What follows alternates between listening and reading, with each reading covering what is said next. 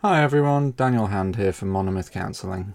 So last week we had a very quick look at some of the things to keep an eye out for when looking for a counsellor, and I think it's safe to say that the upshot of the episode was don't worry too much about it.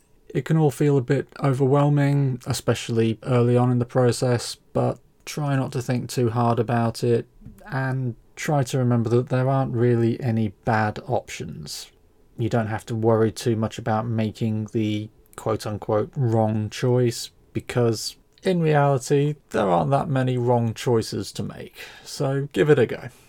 This week I wanted to follow on from that and look at a very specific area of finding a counsellor in these unsettled times.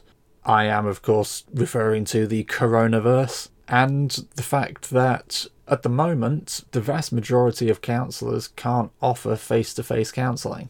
I myself am actually in this position right now. Obviously, when March came along, the government shut the entire country down, and overnight I had to cancel every face-to-face session I was offering, and since then, every attempt I've made to go back to work has been scuppered by one government official or another getting cold feet. And that, alas, is the story for the huge majority of counsellors in the U K at the moment.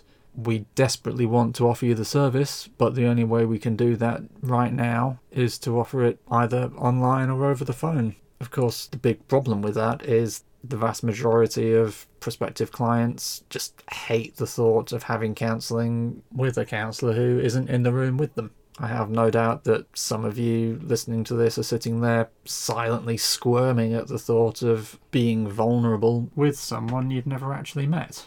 And I get it, believe me I do. I was there myself when I first, I don't know if I want to say enjoyed the experience, but had the experience.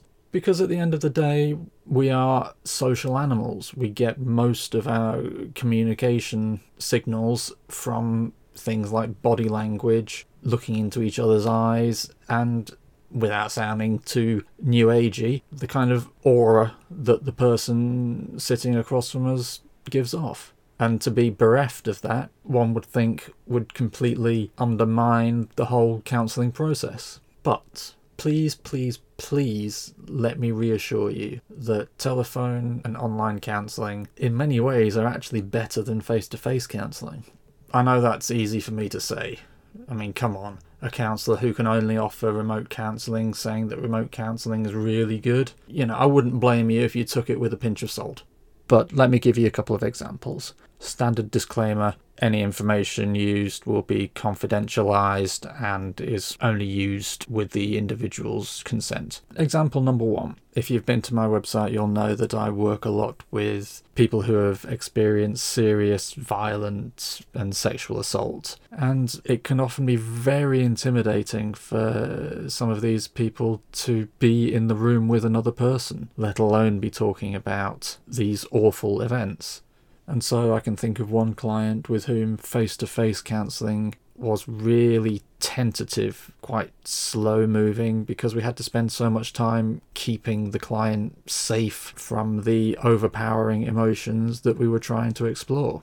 Coronavirus hits, we switched to telephone counselling, and it was like talking to a completely different person. Much more talkative, much more able to face some of these traumas because A, she wasn't sitting there across from somebody who was scrutinising her every move, and B, because she was in a safe environment where as soon as she hung up she could go and get a glass of wine. And on the other end of the spectrum, the younger clients with whom I do my R P G therapy work, again, they were also very nervous about the idea of doing any work over the internet, but they all just opened up so much more. Being in a safe environment with the screen between them and the scary old person asking them all of these questions just puts them at ease and helps them engage with the therapy in a way that they just hadn't been able to before.